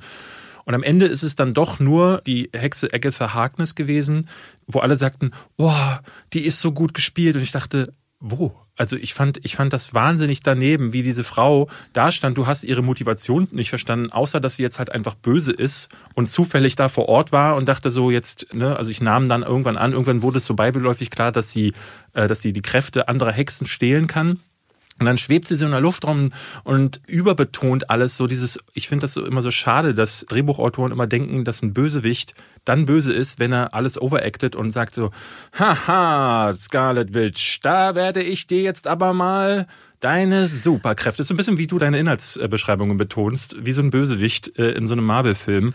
Und das war alles. Das ist das, wie diese super Ich glaube, böse, Bösewicht Ich, äh, also ich fand hat. Catherine Hahn im Finale wirklich nicht, nicht gut. Auch vorneweg war mir das immer als Nachbarin ein bisschen anstrengend. Aber da, wo sie in die Vergangenheit von Wanda gehen, so als Kind zusammen rumlaufen, diese 20, 30 Minuten, wo sie dann immer so ein bisschen fies, beiläufig, psychisch, angreifend kommentiert, das mochte ich tatsächlich. Da dachte ich so, okay, das könnte vielschichtiger werden, ist aber nicht geworden. Es gab immer wieder Momente, wo ich dachte, Mann, das hier hätte mehr werden können, ne? wo ich dachte, so, da sind Ansätze drin. Und ich finde gerade die Verbindung zwischen Wanda und Vision, gerade Paul Bettany und Elizabeth Olsen, die funktionieren zusammen. Und ich finde auch, dass am Ende steht diese Figur so da, wie ich sie mir am Anfang gewünscht hätte. Nämlich, dass diese Screentime, die sie nie bekommen hat, weil sie sich die ja mit tausenden anderen Charakteren teilen muss, die hat sie jetzt endlich gehabt. Und das hätte für mich auch funktioniert ohne dieses ganze Theater, ohne dieses vorher mit irgendwie Sitcoms, die nicht lustig sind, dann diesem Bösewicht, dieser, ich weiß gar nicht, Hawthorne oder wie der hieß, dieser Typ von Sword, der draußen steht und plötzlich in der letzten Folge auf Kinder schießt, was sich überhaupt nicht erklärt. Also der ist auch nur böse, weil Ja. ein Drehbuchautor gesagt hat, komm, du bist jetzt so böse, das ist äh, ohne jegliche ganz Motivation. generische Figuren in diesen Behörden. Also ich glaube, Ja. ihr hätte ein eigener Film so im Stile von Iron Man 3, so auf dem Weg der eigenen Fährte, der eigenen, des eigenen Charakters besser getan vielleicht. Und dann hätte ich mehr vielleicht auch verstanden von dem, was, also auch diese Liebesbeziehung, die sie hatten, die hatten sie jetzt zum ersten Mal in dieser Serie. Das heißt, Ja. sie zäumen das Pferd von hinten auf und ich habe wirklich Angst, was die anderen Serien betrifft, weil ich hatte mir vorher erhofft, dass dann Deep Dive passiert und dass dann diese äh, Geschichten weiter vertieft werden. Ich finde zum Beispiel den Trailer zu Loki wirklich super. Ich freue mich da sehr drauf, weil der Charakter hat schon viel Zeit bekommen. Das, was einfach daran liegt, dass sie ihn eine Zeit lang als den Hauptbösewicht in mehreren Filmen einsetzen wollten. Winter Soldier und The Falcon sehe ich wie du. Sieht Schwierig. bisher nicht so aus, als dass ich da weiter gucken wollen würde. Aber auch da, ich bin mittlerweile echt genervt von dem, was Marvel macht. Und ich habe das Gefühl, dass wenn du jetzt ins Kino gehst in ein paar Jahren, wenn es denn dann noch existiert, und guckst Das dir. Doctor Strange 2 an und hast zum Beispiel keinen Disney Plus gehabt, dann stehst du da und denkst so, wer ist denn das da? Was macht diese Frau oder wer ist Photon? Wer, warum ist Scarlet Witch jetzt plötzlich, warum hat die das Kostüm, warum hat die die, also es ist ja, das ist völlig absurd, dass du jetzt auch noch diese Sachen, wo du ja vorher schon 26 Marvel-Filme gucken musstest, damit du Endgame überhaupt nachvollziehen kannst, der als Film auch funktioniert, sonst zerfällt der ja völlig, wenn du nicht irgendwie Vorwissen hast, musst du jetzt auch noch die Serien dazu gucken und das ist für mich äh, Worldbuilding. Ich meine, die Comics machen es genauso, muss man dazu sagen. Wenn du dir da Crisis on Infinite Earth kaufst und nur die Hauptreihe holst und nicht noch die Flash-Ausgabe 126, wo dann noch eine Nebenstory erzählt wird, dann weißt du auch meistens in den Hauptbüchern nicht, äh, worum es eigentlich geht. Aber das funktioniert in der Film- und Serienwelt meiner Ansicht nach nicht. Vor allen Dingen auch deshalb, weil diese Sachen nicht so viel kosten. Also ein Kinoticket oder auch ein Streaming-Portal kostet mich eben zwei Dollar, wie es ein Comic tut. Wo das man sich mal eben nebenbei so mitnimmt. Gut. So. Wir reden ja gleich noch über Streaming-Anbieter. Genau, da können wir gleich nochmal auf Disney, Disney Plus zu sprechen. Vorher möchten wir heute einen etwas anderen Sponsor äh, der Folge anpreisen. Wir haben nämlich dieses Mal einen anderen Podcast. Es gibt auch andere Podcasts, ihr werdet überrascht sein, und zwar sehr hörenswerte. Und Robert, du hast die gerade auf dem Weg hierher, hast, mhm. du, hast du beide, die wir vorstellen, schon gehört? Und zwar ist das Beats and Bones zum einen für das erwachsene Publikum. Das ist der Podcast für das oder von dem Museum für Naturkunde Berlin, mhm. was wir gerne auch mal Naturkundemuseum nennen, aber es heißt Museum für Naturkunde Berlin. Und da kann man sich im Grunde mit so vielen Sachen beschäftigen, von von Bienen bis zum Tyrannosaurus Rex. Da gibt's dann manchmal skurrile Sachen über das Verhalten von Tieren zu lernen und sehr Wissenswertes oder auch sehr Spezielles. Ich habe jetzt zum Beispiel ganz viel über Unterwasserlärm und wie Wale miteinander kommunizieren und wie intelligent Delfine sind auf dem Weg hierher gelernt. Und ja, alle zwei Wochen gibt's quasi von Beats and Bones eine neue Folge. Und es gibt dann auch für die kleineren, die viel wissen wollen. Mit dem besten Podcastnamen aller Zeiten. Süßes oder Saurier. und da werden auch nochmal für die Kleinen nochmal kindgerechter aufgearbeitet. Alles, was man so aus der so, dass Tierwelt sogar du das dann kann. verstehst, ne? Ich habe mir beides angehört und konnte beides sehr gut nachvollziehen. Bei Süßes oder Saurier wird ein kleines Schwein moderiert mit? Oder genau, Sparky das Schwein moderiert. Also das ist natürlich von einem Mann gesprochen. Aha. Aber der nennt sich Sparky das Schwein. Und alle Fragen rund um Schweine und so Bauernhof beantwortet automatisch immer Sparky. Die habe ich zumindest gerade in der Folge, das war so eine Zuhörerfrage aus so einem magischen Glas, wo Kinder Sprachnachrichten schicken Was konnten. hast du vorhin erzählt? Was hast du gelernt in der? Äh, ich habe gelernt, dass Eichhörnchen und Vögel nicht direkt miteinander kommunizieren können, sondern sie können sich zwar warnen oder vom Nest vertreiben, also mhm. also schon so große Emotionen andeuten, aber jetzt nicht sagen. Ähm, Ey, die letzte Folge, zwei Wippich und Schwafel, war richtig gut, hör mal rein. So. Oder dass zum Beispiel Kreuzspinnen, dieses so güldene Kreuz auf dem Rücken, dass das quasi ja. Stoffe aus, dem, aus der Verdauung sind. Das sind quasi kleine Punkte, die dieses Kreuz ergeben unterm Chitinpanzer. Und ah. dass sie aber, weil viele immer denken, sie wären giftig für Menschen, ist nicht so. Aber für manche Tiere und die meisten, die wir in unserem Breitengraden haben, sind Gartenkreuzspinnen. Da gab es so eine ganze Menge Fragen, auch rund um Tiger, warum die gestreift sind. Tiger. Ja, und da ging es auch, und bei Beats and Bones ging es um Pinguine und wie die bei minus 40 Grad überleben und wie man die auf Gehörtest trainiert trainieren kann, dass manche Delfine, das fand ich sehr interessant, Delfine können Selbstmord begehen in Gefangenschaft. Ja, ja, ich die weiß. hören auf zu atmen und erstecken sich selbst, weil sie es also vermutlich nicht mehr ertragen in Gefangenschaft. Also sehr, sehr, sehr, sehr spannend. Beats and Bones vom Museum für Naturkunde Berlin. Die beiden, will ich noch dazu sagen, sind gesponsert von der Berliner Sparkasse. Das dann vielleicht noch als Hintergrund. Und ja, hört da gerne mal rein und wir freuen uns, dass wir die als Partner dieses Mal dabei hatten. Genau. So, wir kommen, glaube ich, zu unserem großen Thema. Oder wollen wir, wir hatten eigentlich noch ein anderes Thema dazwischen geschoben, aber das lassen wir am besten weg. Oder wir wollten nämlich eigentlich darüber sprechen. Erinnerst du dich, dass Avatar ist eine Nachricht, eine News gekommen. Na, ich würde einfach sagen, Avatar soll ja ab diesem Freitag auf den chinesischen Märkten wieder laufen. Mhm. Nächste Woche haben wir doch dann Zahlen. Dann gucken wir, ob er wieder der erfolgreichste Film aller Zeiten ist. Als kleiner Hinweis, ich habe es heute erst gelesen. Gestern ist, glaube ich, bekannt mhm. ge geworden, dass Avatar nochmal auf dem chinesischen Markt released wird. Und das Ding ist ja, ich hatte dann online gelesen, äh, jetzt ertragen die es wohl nicht, dass Endgame der erfolgreichste Film ist. Das Ding ist ja... ist beides bei Disney. Ist jetzt ja beides bei Disney. Das heißt, Disney entscheidet das. Und die Entscheidung ist auch gar nicht mal so unclever, weil wenn der Avatar, die Avatar-Sequels dann irgendwann mal ins Kino kommen werden, dann sind die jetzt so lange aus den Kinos raus. Ich glaube, 2009 kam der erste. Ja. Das ist halt einfach, ne, es gibt jetzt eine ganze Generation von Zuschauern, die den nicht kennen. Und das ist schon gerade der Kino. ZuschauerInnen. ZuschauerInnen, Entschuldigung, siehst du, dafür bist du ja da hier. Um ein einziges Mal zu gendern. Ja. Ich muss äh, gib mir bald Mühe. Genau, und in der chinesische Markt, der läuft jetzt gerade, der Kino, da läuft's gerade richtig gut wieder. Ne? Die haben die Pandemie, die haben wieder eröffnet, die Kinos, und die ersten Filme, die da starten, brechen schon wieder alle Rekorde. Ich glaube, High Mom oder so ist der aktuellste Superhit, hat 800 Millionen Dollar in den ersten zwei Wochen eingespielt. Irre. Also und man muss wissen, Avengers Endgame liegt auch nur, ich glaube, so 7,2 Millionen Dollar vor Avatar. Also ja, also es braucht eigentlich nur ein Wochenende in, den, in wahrscheinlich China. vier Stunden oder so. Oder ja, oder so. Und dann hast du, haben sie es wieder drin. Also ja. wäre interessant. Da reden wir nächste Woche dann nochmal drüber. Ehe wir jetzt mal über Streaming-Anbieter reden wollen. Was? Ich will dir mal erklären, ich will dir mal sagen, warum ich auf dieses Thema überhaupt gekommen bin. Ich bin jetzt gegens Mikrofon gekommen, aber ich bin auch anders gekommen, nämlich gestern. Was? Äh, ja, warte, warte, wie geht ich habe einen Minusorgasmus bekommen, denn ich habe auf Netflix. Du meinst einen Grottenerfolg? Einen, äh, ja, ist ein Grottenorgasmus äh, sozusagen. Ich habe mal wieder durchgeguckt, was haben sie denn und mich schreckt Netflix als Plattform generell schon ab und da komme ich gleich dazu. Aber ich dachte mir, ich guck mal wieder drauf und dann fiel mir ein Sentinel ist ein Trailer mit Olga, Olga Kurilenko, so ein Rache-Ding. Habe ich einen Trailer vor einem halben Jahr gesehen, dachte ich so, mh, hm, naja, gibt es jetzt schon mehr als genug Filme von. Jetzt gerade auf Amazon hatten sie Code Ava, war so einer, der so lief. Dann gibt's so natürlich Atomic Blonde oder wie hieß der mit äh, Red Sparrow? Nee, Red Sparrow, nee, Extraction, aber das war, ich meine, explizit die Filme, wo eine Frau quasi sich als okay. Geheimagentin ja, durchballert. Und Sentinel war so ein mieser Müll. Also wirklich, da, ich möchte da gar nicht drüber sprechen, weil er wirklich einfach unerträglich beschissen ist.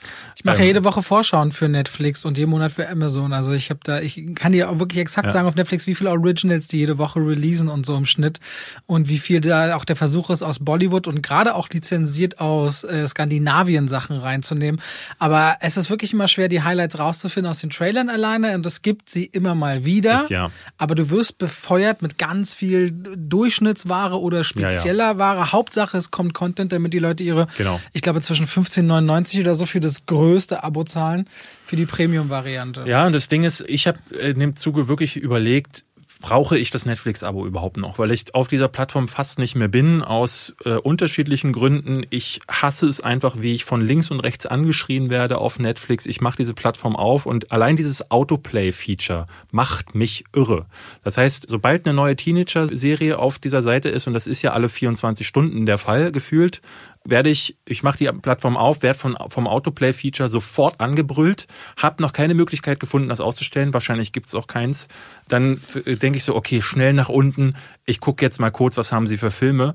Und filmemäßig ist Netflix für mich wirklich das Pendant zu RTL 2 geworden. Du hast sowas wie Independence Day, die Wiedergeburt, was dann so in den Trends landet. Ich lese dir mal ganz kurz vor. Ich habe vorhin mal geschaut, was sind denn die aktuell Top-Trending-Filme? Du hast Ginny und Georgia, kann ich nicht zu so sagen, Serie. aber ist genau das, was ich gerade beschrieben habe. Nein. Ist nicht Teenie-Ding, aber nee. ja. Okay, aber es ist sehr ähnlich. Auf Platz zwei dann gleich Sentinel, der wirklich so mies ist, dass ich mich frage, warum. Auf Platz drei ist Annabelle Comes Home der dritte Teil der Annabelle-Reihe, der, der so ist jetzt seit einer Woche auf Netflix raus, deswegen. Zum Kotzen habe ich damals im Kino gesehen, war ging gar nicht. Space Sweepers, ich glaube äh, chinesische. Das ist, nee, koreanische. Koreanisch. Und da sah der Trailer auch interessant aus. Und die hält sich jetzt aber auch seit schon drei oder vier Wochen. Die ist schon seit einem Monat da. Und das Ding könnte gut sein, weil das hält sich schon lange in den Charts ich bin mir ehrlich gesagt, ne, es gibt ja diese ganzen russischen, chinesischen, koreanischen ja. ähm, äh, CGI-Riesendinger, wo immer irgendwelche Welten auf andere Welten heraufprallen und die sind dann optische Megadinger, wie zum Beispiel die wandelnde Welt oder wie der hieß. So, dann hast du äh, Triple X 2. Auch neu.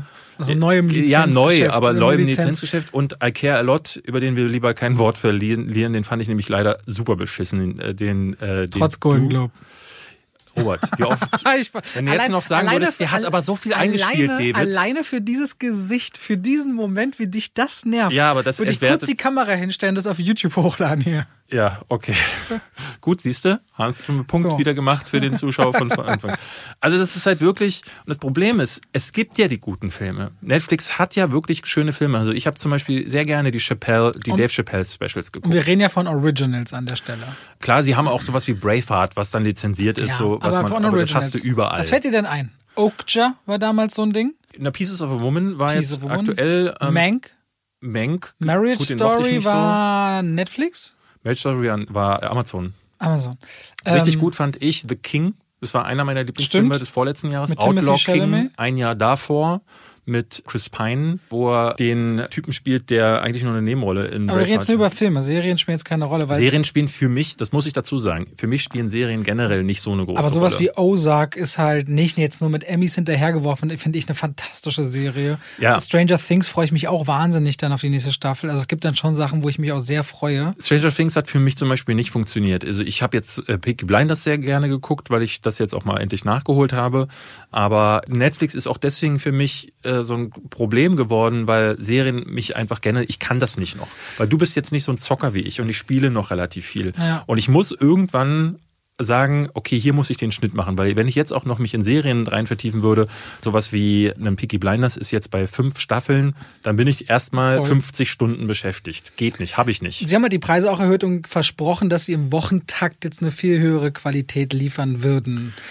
Werden wir sehen, aber natürlich so Sachen Ich wie. finde es ja nicht mehr. Aber sowas wie Don't Look Up zum Beispiel, das wird einfach ein Mega-Ding. Ja, Don't Look Up, um es für die Leute, die es nicht wissen, zu erklären, ist der neue Film von Adam McKay mit äh, Leonardo DiCaprio. Meryl Streep, Jennifer Lawrence Ja. und da kommen noch zehn Namen, die alle nicht Klar, weniger. auch The Irishman natürlich ein ganz wichtiger Film gewesen, äh, weil sie, glaube ich, Netflix die einzigen auch gewesen wären, die Martin Scorsese das Geld in die Hand gedrückt haben. Ich habe aber schon seit Jahren, sage ich immer wieder, dass mein großes Problem ist, dass Netflix so sehr unbedingt auf Content gehen möchte, dass die Qualität ihnen beinahe egal ist. Und dass selbst ein Martin Scorsese oder auch jetzt zuletzt bei Mank David Fincher, die werden nicht mehr kontrolliert. Im Studiosystem von früher und auch dem, was man jetzt noch in Hollywood hat, ist es immer so, dass an der Spitze steht ein Produzent, meistens der Studioboss, der ist dann einer derjenigen, die das mit greenlightet. Und dann wird oft in die Filme eingegriffen. Es gibt die Testscreenings, es gibt die Produzenten, die mit am Filmset stehen. Und das führt ganz häufig dazu, muss man sagen, dass solche Filme auch zerschnitten werden hinterher. Harvey Weinstein war berühmt dafür, dass er bei Miramax Filme zwar erst gegreenlightet hat, aber dann immer wieder eingegriffen hat in die Filme, was natürlich nicht so geil ist. Aber ich finde, es hat auch zu vielen großen Filmen geführt, weil so Leuten wie Martin Scorsese oder David Fincher, die dann einfach zu viel freie Hand bekommen, auf die Finger geklopft wird. Und dann wird gesagt, so, nee, Martin, mach mal hier eine, eine halbe Stunde weniger. Oder nee, David, der Film funktioniert nur als Selbstgewichse, mach mal nicht. Und das fehlt den Netflix oder auch den Amazon, also generell den Streaming-Original-Produktionen, wie ich finde, häufig. Und selbst wenn du dann mal so ein richtig gutes Ding hast, was sie sich oft ja einkaufen, ich glaube, The King ist ja zum Beispiel auch kein Original gewesen, sondern einfach ein lizenzi- lizenzierter Film, dann findest du den nicht. Also The King zum Beispiel ist ganz witzig. Ich gucke den immer, immer mal alle paar Monate, weil ich den so gut finde. Und wenn ich zum Beispiel nach King suche, findest, den finde ich gar nicht. Also, äh, dass der auf der Startseite nicht angezeigt wird, geschenkt. Klar, dafür haben sie einfach viel zu viel Content.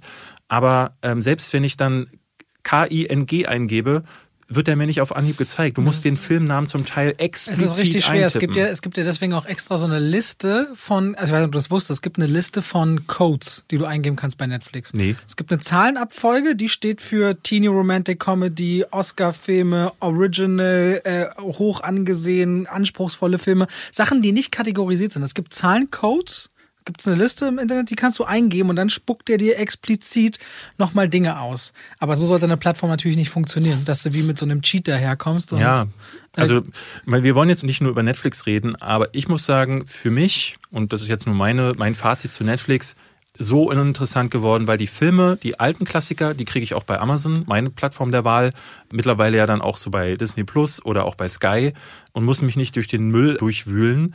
Die Serien interessieren mich häufig nicht und alles andere, ich, das ist so ein Überangebot geworden, dass diese Plattform auch unattraktiv zum Suchen geworden ist. Ich finde keine kleinen Perlen mehr, weil es auch keine Subkategorien gibt, wo man zum Beispiel sagt, klar gibt es Horror, aber in Horror finde ich dann alles. Und zum Teil auch, äh, wenn in einem Horror, in einem Actionfilm irgendein Horrorelement drin vorkommt, finde ich diesen Actionfilm da auch. Und es ist einfach nicht möglich, vernünftig zu Was, suchen. was ich nicht mag, sind diese User-Generated äh, Cover zu Filmen, die dann teilweise Ja. wirklich völlig irreführend sind. Da sehen Actionfilme wie romantische Komödien aus Ja. und umgekehrt. Und weil es auch sexistisch irgendwie, dass Männer dann irgendwie halbnackte Frauen auf Cover bekommen, die gar mit dem Film dann kaum was zu tun haben. Da werden manchmal auch so wirklich absolute Nebenrollen als, als Hauptanzeigebild angezeigt. Also finde ich sehr schwierig. Klar, es gibt Sachen auch, wenn wir uns im Semiserien-Segment wie Love, Death and Robots anschauen. Natürlich Mega wollen wir die gut. unbedingt Mega gesehen gut. haben und die glaube, es auf Netflix, die Anthology. Ja, ja. Aber ich verstehe voll, was du meinst. Du wirst so zugeworfen mit Dingen und ich merke das jede Woche, wenn ich diese Vorschau mache, dass ich immer mehr merke, ich habe eigentlich keinen Bock, mir jetzt schon wieder 20 Trailer anzugucken, von denen einer oder zwei vielleicht was können. Was sagst du zu Disney Plus? Disney Plus ist jetzt, glaube ich, bei mir gerade genau in der Verlängerung. Ist, glaube ich, letztes Jahr im März gestartet in Deutschland. Müsste jetzt ein Jahr Mhm. Glaube, am ja. Markt sein. Ist jetzt auch zwei Euro, glaube ich, teurer geworden für die Leute oder drei. Kostet sowas wie 8,99. Weil Star jetzt ja Weil Star dazu am kommt. 23. Februar gelauncht ist. Und da werden quasi so Fox-Inhalte und Serieninhalte, die ein bisschen erwachsener sind, vertrieben. Und man kann aber auch den restliche Profil mit Kindersicherung absichern, damit es familienfreundlich bleibt. Ich finde Disney Plus, glaube ich, bis zum Erscheinen von Star verhältnismäßig unattraktiv. Ich bin an diesem ganzen Backkatalog von Pixar und so weiter. Ich habe die meisten Sachen auf Blu-ray und DVD. Ich auch nicht, ja. Nicht interessiert gewesen. Also für mich war ganz klar die Reihenfolge äh, Mandalorian, Mandalorian Staffel 2, ein, zwei Filme mittendrin, Soul und jetzt WandaVision und ab übernächste Woche The Fa- Falcon and the Winter Soldier. Das sind so die Gründe, warum ich da bin. Und die Simpsons. Ich bleibe Simpsons-Fan. Das schüttle ich irgendwie nie ab. Und da freue ich mich, dass jedes Jahr eine neue Staffel kommt. Ist bei mir tatsächlich auch so, dass wenn ich abends mal denke, boah, jetzt habe ich noch eine halbe Stunde, dann will ich ins Bett, was gucke ich jetzt noch? Ah, Simpsons geht immer. Dann schaue ich mir alte Klassikerfolgen an. Das funktioniert für mich auch. Ansonsten, ich bin ja erst recht spät eingestiegen. Ich glaube, letztes Jahr zu Mandalorian Staffel 1. Die kam ja erst im, Sept nee, im Juli, glaube ich, wenn ich mich recht entsinne. Nee, die haben wir zum, zum Start haben wir die auch gekriegt. Ja? Nur in den USA war sie schon ganz verfügbar, weil die hatten es vier Monate vorher. Bei Stimmt. uns haben sie trotzdem Salamitaktik release Stimmt, deswegen gemacht. sind die, äh, waren alle schon, alle, du wusstest Alle ja schon, wo, wussten, bei ja. Baby Yoda und hast du nicht gesehen, genau. Bei mir ist tatsächlich jetzt an dem Punkt angelangt, wo ich merke, okay, nach Wonder Vision, auch dieser Salami-Taktik, ich habe gemerkt, Wonder Vision in Stückelungen zu gucken, hat für mich der Serie gar nicht gut getan.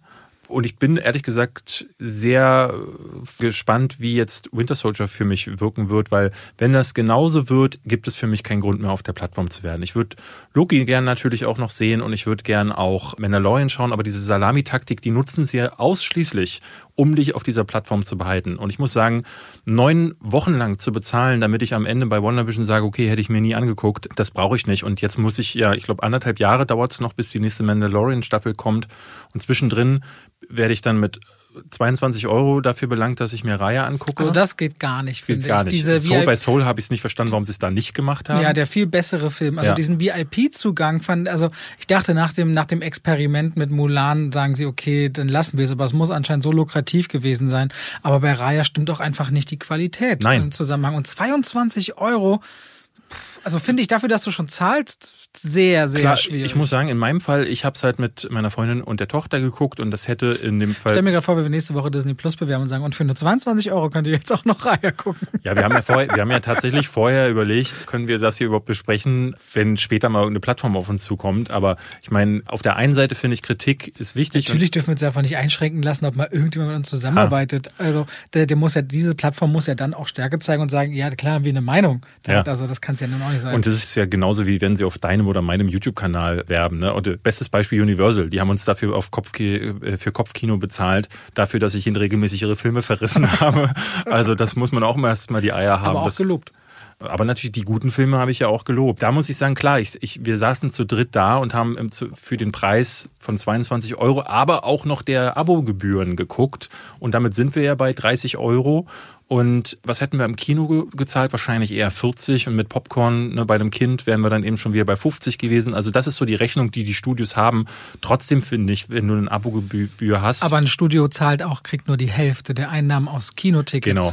Das muss man auch Und wissen. hier haben sie den vollen Preis. Also, aber das werden die uns, ne, die Argumentation wird natürlich dann hinten runterfallen gelassen. Ich schaue jetzt, wie wird Winter Soldier, wenn die ersten zwei Folgen wieder so ein Quatsch werden, breche ich die Zahlung ab, weil es gibt so ein paar Sachen, die ich schon, aber schon geguckt habe, sowas wie Willow wollte ich immer mal wiedersehen. Jetzt Star zum Beispiel habe ich mal reingeschaut, aber Stirb langsam oder alle anderen Filme, die jetzt bei Star gelandet sind, die konnte ich mir vorher schon bei allen anderen Plattformen Monate oder Jahre lang anschauen und habe ich zum Teil auf DVD und Originals gibt's jetzt bei Star ja auch und die interessieren mich nicht. So dementsprechend für mich keine Plattform auf lange Sicht, wenn die Originals nicht A häufiger kommen. Da ist Netflix ihnen weit voraus, muss man sagen. und wenn sie qualitativ besser werden. Ich hätte mir noch, weil ich auch so Naturdokus mag, und das zum Beispiel rechne ich Netflix hoch an, was so Serien wie Unsere Erde oder Unsere Erde bei Nacht, die sehen echt, die sehen ganz toll gefilmt aus. Und Disney Plus hat ja wiederum National Unser Hund könntest du doch vielleicht mal vorschlagen, als dass du zu Hause einfach mit deinem Handy. Ach, es geht nicht um dich dabei. Auf jeden Fall hatten wir bei Disney Plus auch National Geographic ist ja da mit drin. Da hätte ich mir auch, da sind teilweise coole Inhalte, aber auch wünsche, wünsche mir auch ein bisschen, äh, noch ein bisschen erwachsener, irgendwie so ein bisschen mehr da drin. Ja, Amazon ist für mich die Plattform der Wahl, habe ich gerade schon genannt, muss ich sagen, weil, also der große Vorteil von Amazon ist, dass du halt Filme wirklich la Couleur findest. Und gerade für mich, jemanden, der super gerne auch mal alte Klassiker nachholen möchte, auch obskures Zeug. Ich habe jetzt die Tage äh, mit meiner Return of the Living Dead Retrospektive weitergemacht. Ich hatte letztes Jahr die ganzen Filme von David Cronenberg nachgeholt, die ich noch nicht gesehen hatte, also die bis zum Teil bis in die 70er, 60er zurückgehen Sachen und das ist alles möglich. Das Problem bei Amazon ist häufig, dass du diese Filme nochmal zusätzlich kaufen musst, neben deinem Prime-Abo für oftmals 3,99. Aber ich bin halt in einer Zeit groß geworden, wo man in Videotheken gegangen ist und da hast du halt einen Film, den du ausgeliehen hast, auch meistens zwei, drei Euro gezahlt. Und deswegen denke ich mir so, so sehe ich das dann in dem Fall. Und ich glaube, Prime, das Prime-Abo ist davon ja ohnehin entkoppelt. Das bräuchte ich wahrscheinlich gar nicht. Aber im Prime-Abo sind auch so viele schöne alte Sachen drin. Und äh, durch die Bank weg. Da ist natürlich auch super viel Müll, aber da kann ich mir halt der Schrecken vom Amazonas angucken von 54 oder den ersten Godzilla-Film von 54. Ich hatte das letztens in einem Twitch-Stream, da bin ich komplett Amazon Prime durchgegangen nach Filmen, weil die Leute gefragt, Robert, was sind denn deiner Meinung nach richtig gute Filme auf Amazon Prime? Da bin ich durch ungefähr 800 Filme oder so gegangen. Ja. Und da sind 50, 60 rausgekommen, die wirklich Weltklasse sind. Ja. Also da hast du auch so, weiß ich nicht, so auf dem Niveau von The, äh, The Departed, Schindlers Liste, Der Pianist, äh, also Titanic, so, also viele große Sachen, aber auch wirklich kleine, feine Nummern, wie in Mary, in der Marriage Story ist nicht klein und fein, aber sage ich mal ein bisschen arthausiger oder für ein äh, cineastisches Publikum gedacht. Ich es ist eine tolle da, Plattform, ich, bei ja. der ich übrigens nie verstehe, wenn du einen Film anklickst, kommt der vorneweg nochmal irgendeine Werbung für irgendein Amazon Original. Mhm. Das ist bei mir zumindest immer in einem ganz ganz blechernden Ton. Ja, deren Pre-Rolls klingen wie durch eine, durch eine Büchse, Kartoffelsack durch, und eine Büchse gesprochen. Ja. Also verstehe nicht, was sie da nicht hinkriegen. Ich finde auch technisch ist ihre App mit die schwächste. Also ich finde äh, Disney Plus nochmal schlimmer. Also weil äh, Scrollen bzw. Spulen bei Disney Plus oder aber bei Disney Plus allein schon die Tonspur wechseln ist ein Albtraum. Also ich glaube, da kommt es auch auf deinem Gerät an, weil ich zum Beispiel nutze Apple TV und bei Apple TV ist es immer einheitlich gelöst mit runterswipen, hast du so oben Audio und Dings, das, das Plattform unabhängig. Ich mache auf gleich. der PlayStation 4 und da ist es so, dass wenn ich zum Beispiel bei Disney Plus die Audiospur wechseln möchte, vor allen Dingen aber die Untertitelspur, ja. Disney Plus erkennt etwa zur Hälfte nicht, wenn ich die Audio, die Tonspur äh, ändere, beziehungsweise die, also ganz schlimm wird's bei WandaVision, habe ich manchmal die Untertitel aktiviert, weil ich ja ausschließlich auf Englisch gucke und mal ist, sind sie an, mal sind sie aus, dann sind sie szenenweise an und szenenweise wieder aus. Bei Amazon ist das Spulen eine Katastrophe. Disney Netflix, muss man sagen, ist technisch die beste Plattform. Du kannst am äh, schnellsten suchen, du kannst am besten scrollen, du kannst am schnellsten den Ton und die Untertitel wechseln. Das geht nirgendwo so gut. Auch presseseitig. Also wenn ich so Screener zu Sachen vorab bekomme, hast du ja immer normalerweise separate Plattformen, auf die du dafür gehen musst und dich verifizieren. Bei Netflix wird mir das einfach freigeschalten auf meinem Profil unter einem extra Vorschaureiter und dann nochmal Code gesichert, dass da ja. niemand einfach drauf kann. Aber dann liegt da an allen Tonspuren, Untertitel 4K, alles schon da oft Wochen vorher. Das größte Problem bei das Amazon ist, ist, für mich, dass du halt für vieles nochmal extra Abos abschließen sollst. MGM, Kabel die, 1. Die Idee von Amazon Prime ist ja aber im Grunde ja nicht, dass du für Prime Video bezahlst, sondern dass die Leute, wenn sie bei Amazon bestellen, keine Versandkosten zahlen. Mhm. Das heißt, für viele kostet Prime Video nichts extra, ja. sondern ist oben drauf. Und du hast ja dann, glaube ich, auch Amazon Music mit drin, wo es ja auch den Podcast hier unter anderem gibt. Also es ist ja quasi so ein anderes Umfeld, was die Finanzen angeht, als bei Disney oder Netflix oder Sky, wo du für diese Plattform zahlst. Für viele ist Amazon Prime einfach mit drinne Video, weil sie eh Prime haben, um keine Versandkosten bei Bestellung zu zahlen. Apple TV Plus und Sky nutze ich fast gar nicht. Also Sky äh, habe ich jetzt ein bisschen häufiger benutzt, weil ich da immer mal wieder die Kinopremieren mir angeguckt habe. Die sind super schnell auf Sky. Das finde ich klasse. Sky finde ich auch technisch leider wirklich hinterm Mond. Fatal. Das ist eine Katastrophe da zum Teil. Auch da, ich habe zum Beispiel Game of Thrones, wenn du da damals einfach nur die Tonspur ändern wolltest, ist die ganze App abgestürzt. Das reicht schon aus, um Sky in die Knie zu zwingen. Aber ich finde es halt jetzt sehr cool, dass du zum Beispiel ähm, perspektivisch werden ja wahrscheinlich auch die HBO-Sachen da landen. Es ist jetzt ja schon klar, dass Zack Snyders Justice League dort nächste Woche am 18. Äh, März startet. starten wird. Worauf ich mich sehr freue, weil das heißt, wir müssen halt nicht wie bei Wonder Woman Monate warten. Aber auch da war es auf Sky halt verfügbar. Dafür ist Sky halt ganz gut. Und eben, weil sie die HBO-Sachen haben, wie, wie hieß es nochmal, Chernobyl zum Beispiel oder eben Game of Thrones. Ja, und HBO ist natürlich oft ein Garant für durchschnittlich sehr hohe Qualität. Euphoria haben wir da jetzt angefangen zu gucken, was ich muss ich wirklich auch gucken, krass soll fand. wirklich gut sein. Dann bei Apple TV Plus muss ich wiederum sagen, mag ich eigentlich sehr, weil deren Production Value ist sehr hoch, aber vor allem eine Serie wie The Morning Show ist, ist Wahnsinn. Also Hab ich The, nicht gesehen. The Morning Show ist wirklich eine tolle Serie. Ich habe The Servant angefangen, das fand ich das so mies, ich dass nicht, ich abbrechen musste. aber The Morning Show, du kriegst halt Apple TV Plus, wenn du den Apple-Gerät holst, meist zwölf Monate obendrauf. Das heißt, ich glaube, so haben die dann wiederum, Mhm. das, ist- das ist auch interessant. Manche Plattformen wollen direkt, zahle Geld für ein Abo, andere, bei denen kriegst du es mit dem Gerät dazu, bei anderen wie bei Amazon wieder, wenn du sowieso bei Amazon bist. Wir klammern jetzt mal die große Diskussion Arbeitsbedingungen und so aus, das wäre wieder ein anderes Podcast-Thema. Und die Qualität bei Apple TV Plus ist schon spannend.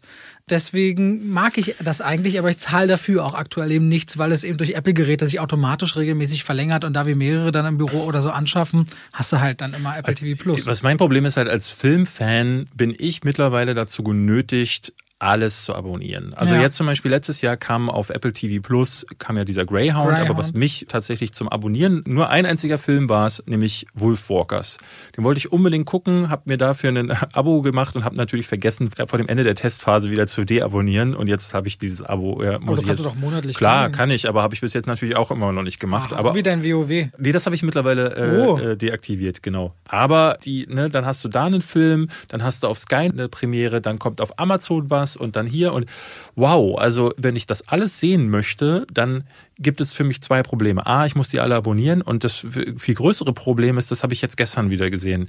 Ich will jetzt äh, ein Video als nächstes auf meinem Kanal machen zu äh, King Kong vs. Godzilla und mein Plan war, alle 31 Godzilla-Filme zu gucken. So hatte angefangen auf Amazon gab es die, äh, einen Großteil davon im Prime-Abo und den Rest konnte man sich dazu ausleihen. Jetzt habe ich gestern reingeschaut, nachdem ich äh, die ersten fünf Filme geguckt hatte und die Hälfte, äh, es gibt nur noch zwei, äh, die im Prime-Abo erhältlich sind und fast alle anderen von den 31 Filmen, also ich glaube 20, sind verschwunden von der Plattform. Und das ist so ein Ding, dass ständig auch die Lizenzen wieder verloren gehen, ist ein großes Problem von diesen Plattformen. Und dann dachte ich so, okay, wo, wo finde ich die denn jetzt? Und es gibt aber auch keine Plattform. Es gibt dieses Just Watch, aber ich finde, Just Watch ist auch nicht wirklich zielführend. Oft, wenn ich was suche, wo du zum Beispiel nach Godzilla suchen kannst und die sagen dir dann, auf welchen Streaming-Plattformen gibt es das. Aber eigentlich Wer streamt mir, ist, musst du da gucken. Wer streamt ist? Wer streamt ist, da gibst du einen Titel ein, da siehst du überall alle Plattformen, ob es irgendwo ist. Ist das immer täglich geupdatet? Weil ich hatte das Gefühl. Ziemlich. Ja? Also wir, wir haben benutzen das immer und wir haben noch nie festgestellt, dass was darin nicht stimmt. Weil Just Watch hat gestern zum Beispiel nicht gestimmt. Die haben mir dann alle möglichen Godzilla-Filme noch angezeigt und die gab es nicht mehr.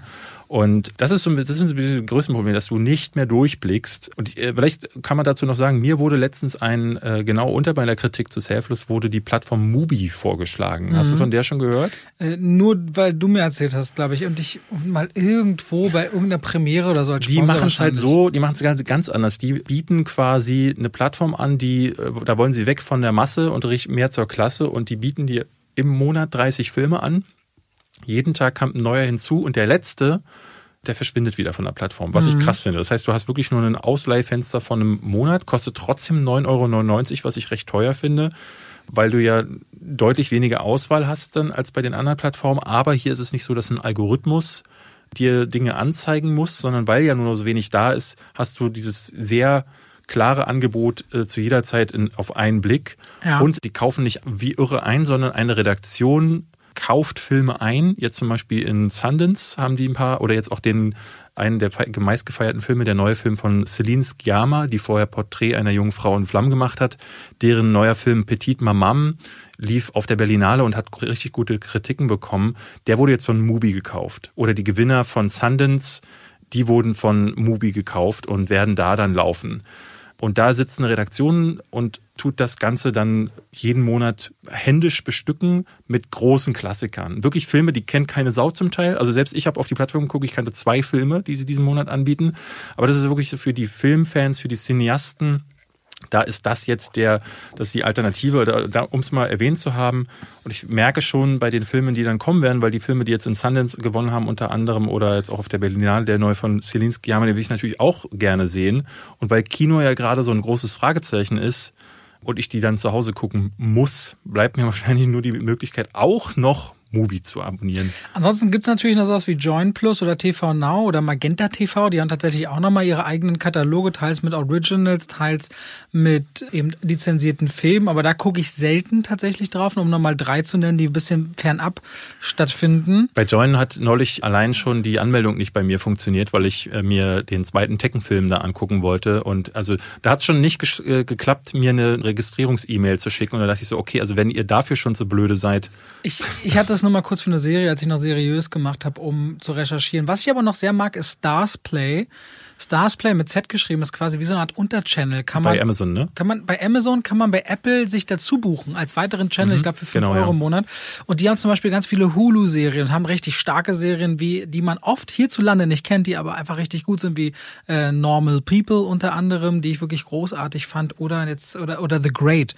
The Great mit Al Fanning und Nicholas Holt. Ein richtig satirisches Ding über Katharina die Große, auch großartig. Stars Play.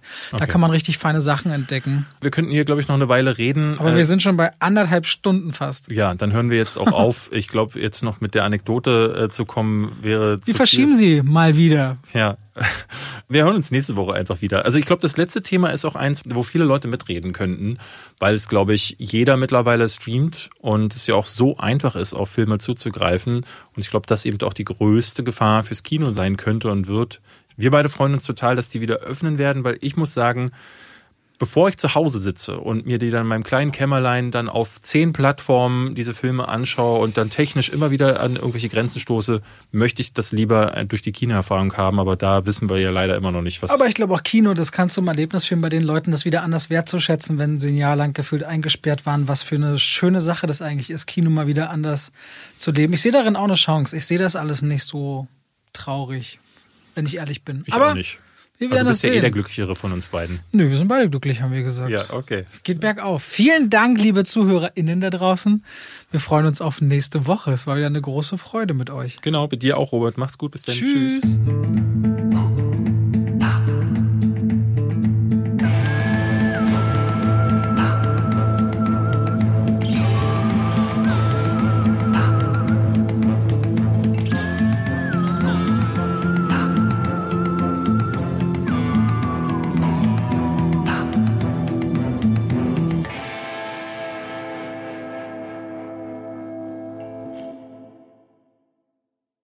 Und damit schalten wir rein in die Werbung. Ach, weißt du, was ich letztens dachte? Ich lief durchs Haus, David, und hab gesungen. Weißt du, was ich gesungen hab?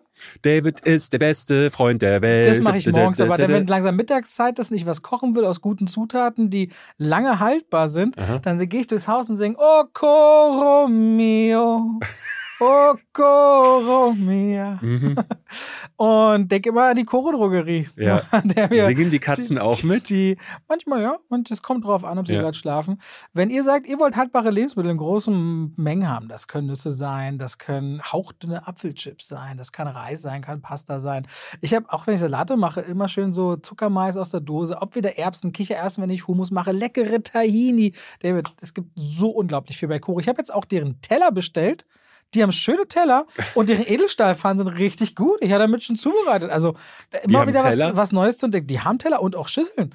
Auf jeden Fall schaut euch bei der Koro Drogerie gerne mal um. Da werdet ihr fündig. Richtig gute Zutaten zu einem fairen Preis, wo ihr auch immer sehen könnt, wie sich der Preis entwickelt hat über die letzten Jahre. Und wenn ihr sagt, oh, das, was der Robert da sagt, der kocht ja gerne, der wird ja keinen Scheiß erzählen, das probiere ich auch mal aus, dann könnt ihr bei der Bestellung auch noch Schwafel 5 im Bezahlvorgang verwenden. Schwafel als Wort, 5 als Ziffer und spart nochmal 5% auf den eh schon sehr fairen Preis. Danke an die Koro Drogerie. Und damit schalten wir raus aus der Werbung zurück in den Podcast.